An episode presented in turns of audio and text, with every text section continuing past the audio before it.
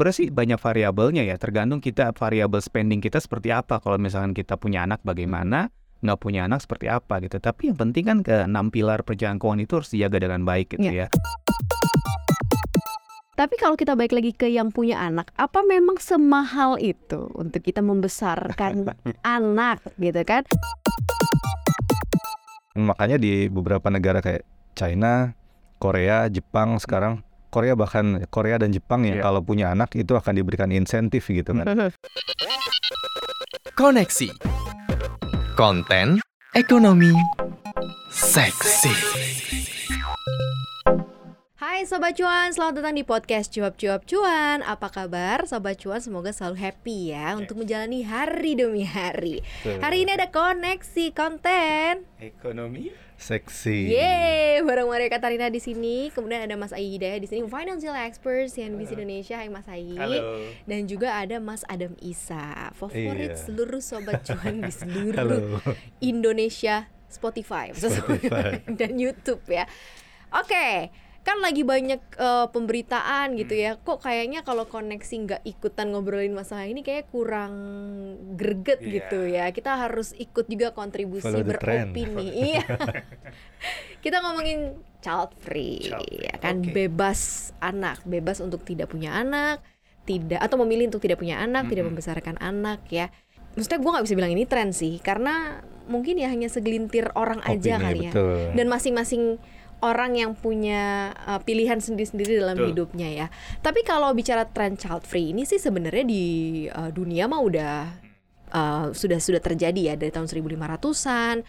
Kemudian di era berikutnya pun juga ada gitu. Hmm. Nah di Indonesia nih baru aja berkembang. Yeah. Sebenarnya kalau mungkin Mas Ahyi melihat hmm. kenapa sih kok fenomena ini bisa muncul? Ya sebenarnya sih kalau Uh, aku baca-baca gitu ya, menurut literatur yang ada, ada dua hal yang bikin child free ini akhirnya mengemuka gitu uh-huh. ya, dan termasuk di Indonesia. Pertama adalah teknologi, yang kedua adalah gaya hidup sebenarnya. Uh-huh. Nah, dengan sebanyak uh, gaya uh, teknologi yang semakin apa ya, semakin canggih, semakin memudahkan, akhirnya banyak orang tuh lebih mengarah tuh gaya hidupnya tuh pengennya lebih bebas gitu, mm-hmm. pengennya mm-hmm. lebih banyak senang-senang gitu ya, mm-hmm. uh, mengutamakan lifestyle. Terus juga sekarang kayak wanita-wanita itu pengennya lebih mandiri okay. gitu, pengennya bekerja, okay. nggak pengen punya anak gitu ya, pengen menghasilkan uang sendiri. Dan mm-hmm. ini pun akhirnya banyak terjadi juga, nggak hanya di Indonesia ya, terutama mungkin negara-negara maju utamanya. Iya, negara-negara barat sudah ya. berkembangnya dari dulu-dulu sebenarnya. Hmm, dari dulu-dulu, cuman belakangan ternyata kalau mungkin orang sadar gitu ya, akhirnya banyak menimbulkan masalah. Mm-hmm. Seperti yang terjadi di Jepang, Cina dan Korea Selatan, ya, akhirnya ya, menjadi ya. krisis populasi ya. gitu ya. Tuh.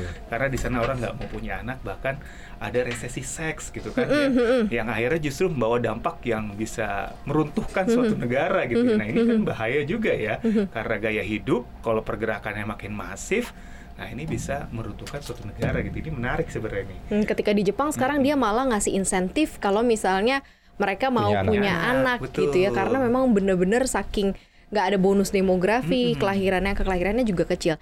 Nah memang ini pergeserannya karena hal itu ya Mas Ahyi. Mm-hmm. Kalau yang aku pernah baca sebenarnya child free itu alasannya macam-macam Cuma gitu. Betul. Faktor ekonomi mungkin di deretan sekian yeah. karena pertama tuh mungkin faktor kesehatan itu yang mm-hmm. paling pertama. Kedua usia pernikahan. Jadi yeah. kayak menikah di usia yang sudah sangat uh, di atas sampai masuk ke batas, usia melewati batas, batas produktif. produktif ya. Jadi mereka memiliki untuk tidak uh, punya anak. Terus biasa selebihnya tuh kayak asumsi-asumsi nggak bisa jadi orang tua yang baik Betul. lah yeah. dan baru ke faktor ekonomi yeah. sebenarnya mm-hmm. faktor ekonomi yang menjadi landasan akhirnya memilih untuk child free. Nah kalau yang lo lihat kayak gimana nih Mas Adam?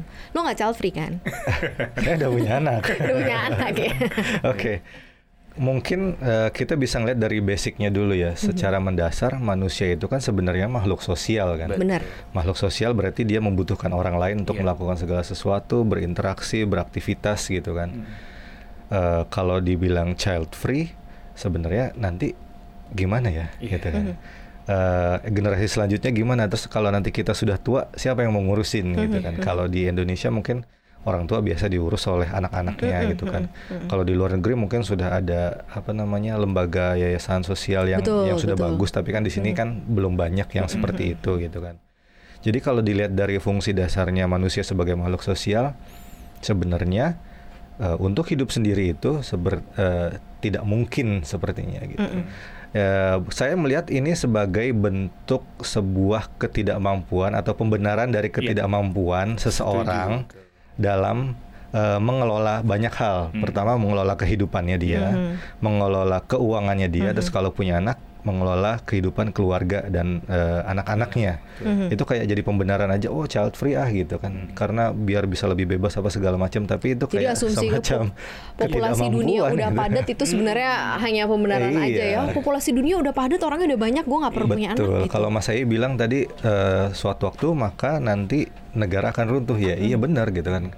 Karena kita tetap butuh populasi untuk uh, running suatu negara betul, gitu kan. Betul. Sumber daya manusianya. Yeah. Bahkan China aja yang dulu katanya populasi sudah terlalu betul. padat dan kebanyakan dan di dalam kebijakannya yang cukup ekstrim tetap uh-huh. uh, memperbolehkan mempunyai satu anak betul. gitu kan. Politik kontrasepsi, makanya Betul. waktu itu mereka sempat mencoba untuk menahan kan karena Betul. angka kelahirannya begitu. Tapi pada akhirnya mudah. setelah beberapa tahun kemudian uh, mereka berhitung, sepertinya populasinya mereka akan kurang nih dengan nah. negara seluas itu gitu kan. Gimana caranya mereka mau menjadi uh, pemimpin ekonomi dunia kalau sumber dayanya kurang gitu kan. Mm-hmm. Itu kan makanya di beberapa negara kayak China, Korea, Jepang sekarang. Mm-hmm. Korea bahkan Korea dan Jepang yeah. ya kalau punya anak itu akan diberikan insentif gitu kan. Di beberapa negara lain bahkan yang memang negaranya luas tapi penduduknya sedikit uh, memilih jalan untuk uh, apa namanya ya imigrasi eh imigrasi emigrasi ya? emigrasi. emigrasi menarik orang untuk menarik uh, tinggal orang di negaranya dikasih negaranya, uh, karena kurang tenaga kerja yeah. di sana yeah, gitu. yeah, yeah, yeah, terutama yeah, yeah. kalau nggak salah tuh di Kanada seperti mm. itu mm-hmm. gitu. Mm-hmm. Di beberapa negara lain juga menerapkan hal yang sama gitu kan. Iya, sebenarnya kalau dilihat dari data sih Indonesia sendiri masih cukup uh, fine ya sejauh ini ya, karena hmm. angka terlahiran tertinggi itu sebenarnya masih ada di Timor Leste. Indonesia tuh ada di deretan kelima dengan dua koma lima belas uh, persentasinya. Berarti hmm. uh, satu orang perempuan itu minimal melahirkan dua orang dua. anak kalau di Indonesia. Sementara kalau di Timor Leste satu orang perempuan Betul. melahirkan tiga anak. Hmm. Sampai sejauh ini sih masih oke okay, okay. gitu ya. Tetapi kok data dari uh, B P S di sini diangkat bahwa karena tren child free ini udah berlangsung bertahun-tahun, ternyata di tahun dua ribu sembilan belas angka kelahiran kasar per seribu penduduk di Indonesia berada di tujuh belas koma tujuh lima, di mana datanya ini diambil oleh sensus penduduk yang dikeluarkan di mana laju penurunan penurunan laju pertumbuhan penduduk juga sudah mulai terasa gitu hmm. ya. Laju pertumbuhan penduduk ini di dua ribu sepuluh sampai dua ribu dua puluh menunjukkan angka satu koma dua lima persen menurun dari periode sebelumnya di dua ribu sampai dua ribu sepuluh di satu koma empat sembilan persen. Hmm. Jadi udah terlihat nih sebenarnya ada, ada penurunan, penurunan ya. gitu yeah. kalau di Indonesia. Hmm. Emang lebih menguntungkan ya kalau nggak punya anak kalau dari perencanaan keuangan kan nggak harus nyiapin yeah. darurat lebih gede gitu nggak sih Mas Ahyi? Sebenarnya variabelnya banyak ya. Mm. Kayak misalkan kita punya anak apakah biaya kita menjadi lebih besar? Ya pasti gitu mm. kan. Tapi apakah kita dengan tidak mempunyai anak biaya kita akan menjadi lebih sedikit? Belum tentu mm-mm, gitu kan. Mm-mm. Karena kan biaya itu kan kita yang mengontrol gitu kan. Kalau misalkan kita nggak punya anak tapi gaya hidup kita sangat mewah, jet yeah, set, yeah, pemasukannya yeah. sedikit, ya sama aja gitu kan. Mm-hmm. Jadi sebenarnya sih kalau menurut perencanaan keuangan ya, bukan seberapa besar uh, pemasukannya, tapi seberapa bisa kita mengontrol pengeluarannya gitu mm-hmm. kan. Mm-hmm. Mau punya anak, mau nggak punya anak, kalau kita bisa mengontrol keuangannya dengan baik gitu ya, pengeluarannya terutama harusnya nggak jadi masalah gitu ya. Mm-hmm. Malah justru ya tadi kata Mas Adam bilang tadi, anak itu kan kalau kalau di kita ya di perencanaan keuangan bukan dana pensiun memang. Bukan Betul, jadi jaminan bukan. hari tua kita, Betul. tapi sebenarnya jadi investasi kita juga loh. Mm-hmm. Jadi bukan dana pensiun, tapi jadi investasi. Investasi ya untuk meneruskan keturunan kita, Betul. gitu kan. Misalkan atau nanti mengurus aset-aset kita setelah benar, kita meninggal. Benar, Kalau benar. kita nggak punya keturunan, siapa yang mengurus gitu kan? Ini mungkin bedanya antara Indonesia sama negara-negara Barat kali ya. Yeah, Kalau yeah. negara-negara Barat yang berkembang ya nggak perlu anak karena dia ya udah ada yang take over negara rata-rata negara. turun langsung untuk uh, men-take over lansia. Iya. Kalau di Indonesia mungkin masih belum karena Sebelum, tradisi dan culture-nya. Bahkan di Jepang aja ya. kalau aku baca gitu ya banyak rumah-rumah terbengkalai. Bener, karena bener, meng- bener. memang nggak ada yang meneruskan Tidak untuk mengurus ya. Mm-hmm. Itu tuh beritanya di mana-mana tuh. Mm-hmm. Apalagi kalau di Indonesia itu ya mungkin bakal banyak bangunan tua kayak di kota tua kali. Kalau misalkan child free itu bisa apa makin masif gitu. Jadi nggak ya. ada yang unggul juga ya nah, dari perencanaan. Sebenarnya dari sisi perencanaan keuangan, keuangan ya? sebenarnya sih banyak variabelnya ya. Ya, tergantung kita variabel spending kita seperti apa. Kalau misalkan kita punya anak bagaimana, mm-hmm. nggak punya anak seperti apa gitu. Tapi yang penting kan ke enam pilar perencanaan keuangan itu harus dijaga dengan baik gitu yeah. ya. Misalkan cash flow kita gitu harus tetap stabil, mm-hmm. antara pemasukan dan pengeluaran dijaga dengan baik. kita harus tetap punya insurance gitu mm-hmm. ya untuk uh, menjaga atau memproteksi resiko-resiko mm-hmm. kita. Mm-hmm. Yang ketiga, kita harus tetap investasi Tuh. untuk uh, mengcover misalkan kenaikan-kenaikan biaya karena inflasi dan lain sebagainya. Terus kita juga harus punya dana pensiun supaya hmm. di hari tua kita hmm. juga tetap bisa Betul. menikmati hidup gitu ya. Ya, ya. Punya dan, dan gak punya anak ya itu semua harus uh, terpenuhi. Betul. Ya. Betul. Dan yang kelima itu sebenarnya ada waris di perencanaan keuangan gitu. Yes, Kalau yes, misalkan yes. kita udah kumpulin, kita gak punya keturunan, kita wariskan ke siapa? Ke siapa? Ada yang lewat pas kebetulan nah, lagi di pemakaman eh sini ya. Kalau di luar negeri beberapa ada cerita bahkan hmm. diwariskan ke hewan peliharaan. Iya, iya. Kayak gitu. Tapi apakah kemudian ini kan berkembang karena hmm. banyak faktor ya? Ya, walaupun faktor ekonomi belum menjadi yang pertama karena ada banyak faktor lainnya yeah. mungkin yang kita bisa terimalah kayak kesehatan dan kemudian apa namanya uh, usia gitu ya hmm. dan lain sebagainya. Tapi kalau kita balik lagi ke yang punya anak, apa memang semahal itu untuk kita membesarkan anak gitu kan? Banyak banget nih baca nih aku banyak banget baca data analisa, riset gitu ya, bahkan dari uh, World uh, Survey gitu ya di Amerika Serikat dia pernah uh, acuannya itu tahun dua ribu tiga belas hmm. dia hitung kalau di Amerika yeah. untuk ngegedein anak sampai dia bisa lulus kuliah itu di dua puluh satu tahun itu butuh dua koma tiga miliar hmm. tinggal ditambahin aja inflasi per tahun itu mungkin sekitar tiga sampai lima persen jadi kalau punya anaknya brojolnya sekarang dua puluh tahun, dua puluh satu tahun lagi ya hitung aja setiap penambahan inflasi setiap tahun gitu. Hmm, betul. Lo memperhitungkan itu nggak mas sebelum ketika lo pengen punya anak gue hitung dulu inflasi gitu kan. Wartawan ekonomi kan, inflasi sekian gitu. Sebenarnya nggak sejauh itu sih mikirnya ya karena uh, mungkin di dalam agama Islam atau agama yang lainnya kan uh, kita percaya bahwa anak itu membawa rezekinya sendiri. Ya. Yang kalau masih kecil mungkin dititipkan lewat orang tuanya gitu kan. Permasalahannya mahal atau tidak itu sebenarnya adalah tergantung kita bisa membedakan kebutuhan atau gaya. Mm-hmm.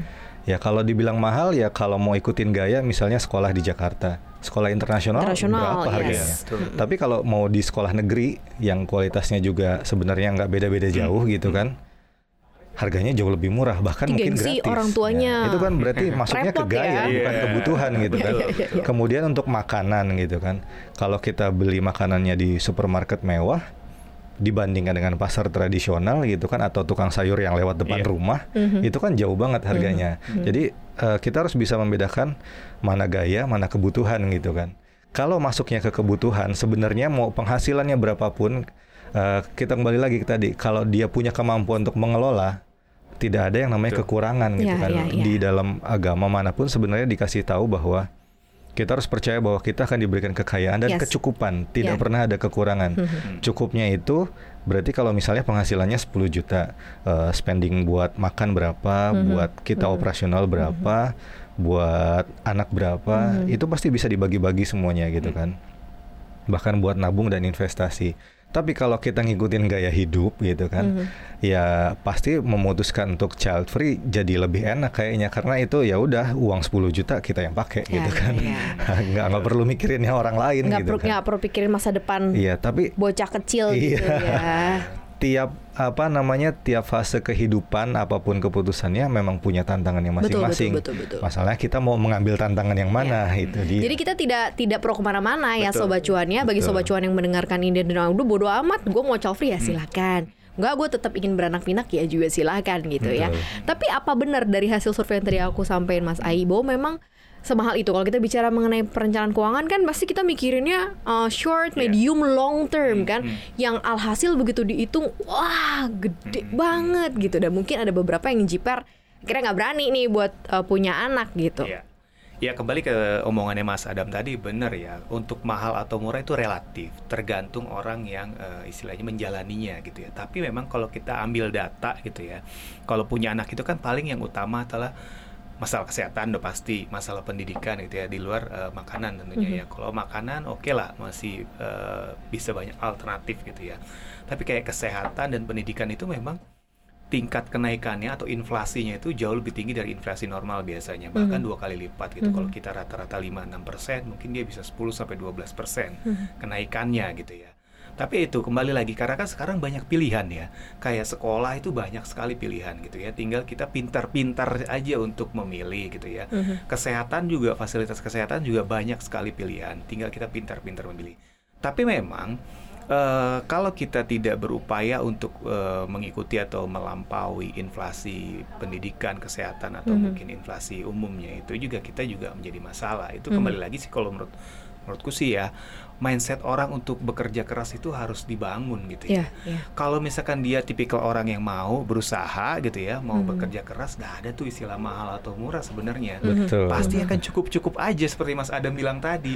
Tinggal dia pandai-pandai mengelolanya aja gitu, pandai-pandai mengatur. Karena kan namanya orang beranak pinak itu udah dari zaman Nabi Adam, ya, Adam ya. Iya, dari Nabi Nabi Adam. Iya, gitu. Wah, ini Adam Isa. Jadi masalahnya kalau Nabi Adam memutuskan child free, kita tidak ada di terus sini. Terus kita nggak ada, hilang. Gitu. Tiba-tiba kita kayak diginiin hmm. sama Thanos ya, terus iya, gitu.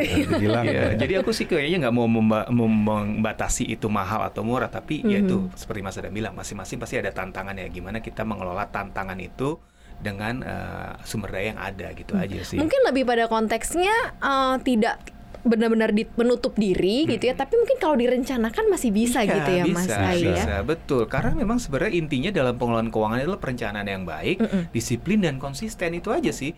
Once kita punya perencanaan, disiplin menjalankannya dan konsisten, nggak ada masalah harusnya sih gitu. Mm-hmm. Nah kalau lo kan sekarang udah punya anak berapa? Satu ya anak Satu. Lo memplanning gak karena munculnya banyak sekali fenomena-fenomena seperti ini dan pengetahuan lo seputar perencanaan keuangan udah makin pinter nih, makin jago kan. Jadi wartawan Masih ekonomi dasar. Jadi makin ngerti kan. Jadi makin lebih uh, berhati-hati gak sih menurut lo?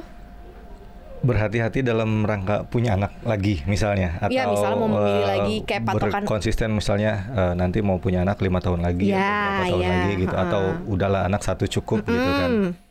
Sebenarnya itu kalau keputusan punya anak atau tidak kan benar sebenarnya keputusan individu, atau kalau mau punya anak itu kan keputusan pasangan, pasangan berdua benar, ya. Benar. Uh, dari joint income itu kalau misalnya suami dan istrinya bekerja itu kan bisa dihitung kan beberapa apa berapa pengeluarannya yang wajib, apa yang bisa disimpan berapa gitu mm-hmm. kan. Nah, kalau dari saya sendiri sebenarnya melihat ini bahwa tidak perlu melihat sampai jauh misalnya sepuluh tahun dua puluh tahun ke depan mm-hmm. dengan biaya sampai miliaran mm-hmm. rupiah gitu kan. Kita harus yakin bahwa kita punya pekerjaan, ini akan sustain. Mm-hmm. Uh, sa- di luar pekerjaan itu kita juga sambil berusaha misalnya mencari side hustle gitu kan, mm-hmm. atau ada pekerjaan sampingan, mm-hmm. atau mungkin ada usaha apa gitu kan yang mungkin sekarang belum menghasilkan tapi kita bisa konsisten mengerjakan, itu lama-lama akan bisa menghasilkan juga sebenarnya mm-hmm. kan kalau kita konsisten. Atau kalau misalnya tidak ada penghasilan tambahan, ya misalnya di Indonesia kan makanya banyak pekerjaan yang idaman adalah P N S dan B U M N yang yeah. sampai pensiun sudah aman gitu mm-hmm. kan. Ya udah, dengan penghasilan yang ada itu kan kita tinggal mengkalkulasi aja kebutuhan berapa untuk ini, untuk itu, untuk mm-hmm. anak gitu kan. Mm-hmm. Nanti kalau udah punya anak berarti kan tinggal persentasenya aja diubah. Misalnya persentase awal lima puluh tiga puluh dua puluh gitu kan. lima puluh mm-hmm. untuk kebutuhan, tiga puluh untuk yang lain-lain, dua puluh untuk tabungan gitu mm-hmm. kan. Nanti bisa di-split lagi gitu kan. Apalagi mm-hmm. ini berdua juga lumayan gitu kan, sampai Uh, kita pada pilihan-pilihan uh, untuk anak itu sendiri misalnya. Ya, ya, ya, ya, ya. Uh, kan banyak substitusinya, susu hmm, mahal betul, ada, betul. Susu ya. yang harga terjangkau medium ada, ada. Kayak gitu. Dan itu tidak mengurangi apapun sebenarnya kan, mm-hmm, kalau mm-hmm. udah masuk ke dalam tubuh ya udah. Terus pendidikan misalnya di sekolah yang mahal ada, sekolah yang affordable ada. Betul. Sekolah negeri misalnya kalau kurang kan bisa tambah les misalnya kayak mm-hmm. gitu. Mm-hmm. Uh, apa ya namanya, kalau rezeki sih kita nggak perlu takut uh, ke depan mm-hmm. kurang ya. Mm-hmm. Nah, pasti akan ada jalannya gitu, dan orang selama berusaha ya, selama berusaha nggak diem aja di rumah lo berharap ada jangan duit, berharap udah udah kerja jatuh, selesai ya, atau udah begini-begini aja ya akan ada bertambah, ya nggak mungkin gitu kan. Mm-mm. Tapi pada suatu masa uh, saya pernah uh, tidak membaca selesai sih, cuma baca buku ya, The Power of Kepepet itu kalau nggak salah ada bukunya. Ada gitu, ada kan, ada, ada, ada, ada ada. Nah, manusia ketika sudah kepepet gitu kan, harus hidup, harus otaknya. makan itu otaknya akan lebih berpikir gitu. uh, apapun bisa dilakukan untuk uh, dijadikan pekerjaan, untuk menjadi uang gitu kan, untuk biaya kita hidup gitu kan. Mm-hmm. Sampai di situ, makanya orang-orang yang tidak punya bekal pendidikan yang bagus, uh, mohon maaf misalnya uh, pengemis atau yang ngambil-ngambil memulung gitu mm-hmm. di jalan, itu kan mereka tetap bergerak jalan, uh, mengambil misalnya bekas botol gitu kan, diloakin yeah, jadi yeah, uang yeah. buat makan. Itu kan yeah. sampai di Jakarta aja begitu ya, aja ada. bisa jadi ya. uang gitu ya, kan ya. Apalagi kita hmm. yang misalnya punya pendidikan yang bagus, hmm. punya keluarga yang mendukung, punya circle yang bagus untuk mencari apa relasi gitu kan. Hmm. Itu tidak mungkin tidak ada jalannya sih sebenarnya. Betul, Cuma betul. masalah kita aja berani nggak melakukan tantangan betul. itu. Gitu. Betul. Jadi ya sebenarnya tren kedepannya sih sebenarnya tidak akan terlalu sulit lah kalau kita masih oke okay lah ya untuk betul. punya anak ya, Mas Ahyi ya. Iya, kayaknya sih harusnya sih masih lah, masih bisa gitu. Apalagi hmm. nih sekarang kan kita istilahnya pandemi udah mulai hampir selesai, ekonomi sudah mulai mau pulih. Yeah. Harusnya kita optimis lagi lah, optimis hmm. lagi untuk membangun lagi keuangan kita dengan lebih baik lagi gitu ya. Mm-hmm. Harusnya sih bisa ya. Maupun eh ya, mau setiap orang pasti punya tantangannya masing-masing lah dalam berusaha, mm-hmm. dalam mencari uang gitu. Tapi betul, betul. bukan berarti kita memutuskan ah nggak punya anak bakal menghemat, kayaknya sih enggak ya. Gitu ya. Harusnya sih kalaupun kita mau berusaha mau punya anak nggak punya anak kita bisa lah gitu. Benar dan, sih. Dan sepertinya dampak apa fenomena child free ini hanya terjadi di Uh, kota-kota besar yeah. atau negara yang negara sudah maju, cukup maju betul, gitu. betul, Tapi betul. coba kalau kita lihat ke desa ya, anaknya masih banyak-banyak juga gitu. Karena mereka masih mengusung konsep banyak anak banyak, banyak rezeki. Tapi ketika yeah, kita yeah, ada yeah. di kota besar dan ini levelnya kebanyakan pekerja gitu mm. kan uh, tingkat stresnya makin tinggi, mm. dari pagi sampai malam ngurusin uh-huh. kerjaan, ya mereka jadi berpikir kapan waktu ngurus anaknya. Bener. Gitu. Sama kayak drama aja, di kantor drama, di rumah ada drama A R T, drama suster ya kan, mungkin hal-hal seperti itu, itu yang seninya sih sebenarnya. Jangan lihat dramanya ya, lihat seninya, seninya sih. Jadi Sobat Cuan, kita cuma angkat ini dari uh, persepsi kita juga dan melihat sebenarnya sejauh mana sih kita punya keleluasan ekonomi kalau kita pilih child free. Hmm. Tapi ternyata ya ekonomi, perencanaan keuangan itu kembali lagi kepada diri kita masing-masing. Betul. Untuk Uh, memilih gitu ya. Kita yang punya konsep ideal terhadap perencanaan keuangan kita masing-masing, bukan orang lain. Betul. Jadi kita yang bisa mengatur itu semua. Mau child free atau tidak child free atau tetap ingin beranak pinak, itu mah kami kembalikan lagi kepada Anda. Mudah-mudahan pilihan yang diambil bukanlah karena rasa takut, tapi ya. sudah karena pertimbangan yang matang. Betul. Ya. Bukan cuma karena ngeri takut nggak jadi orang tua yang baik ya. dan ketakutan lainnya. Betul. Tapi karena pure sudah matang dari keputusan yang diambil oleh Sobat Cuan. Gitu aja obrolan kita, mudah-mudahan bisa kasih gambaran ya, bahwa dengan kita punya anak, kita berkontribusi baik kok terhadap negara ya, gitu ya. Bahkan betul. bisa mensupport untuk kelangsungan negara tersebut. Betul gitu. Thank you udah dengerin kita hari ini. Jangan lupa dengerin konten podcast kita di mana aja. Iya, jangan lupa simak kontennya Cuap-Cuap Cuan di Spotify, Apple Podcast, Google Podcast, dan juga Anchor. Follow akun Instagram kita di cuap underscore cuan dan subscribe YouTube channel kita di Cuap-Cuap Cuan. Like, share, dan juga komen ya Sobat Cuan ya. Thank you banget udah dengerin kita. Maria Katarina pamit. Ahyi pamit. Adam pamit. Bye-bye Sobat Cuan. Bye.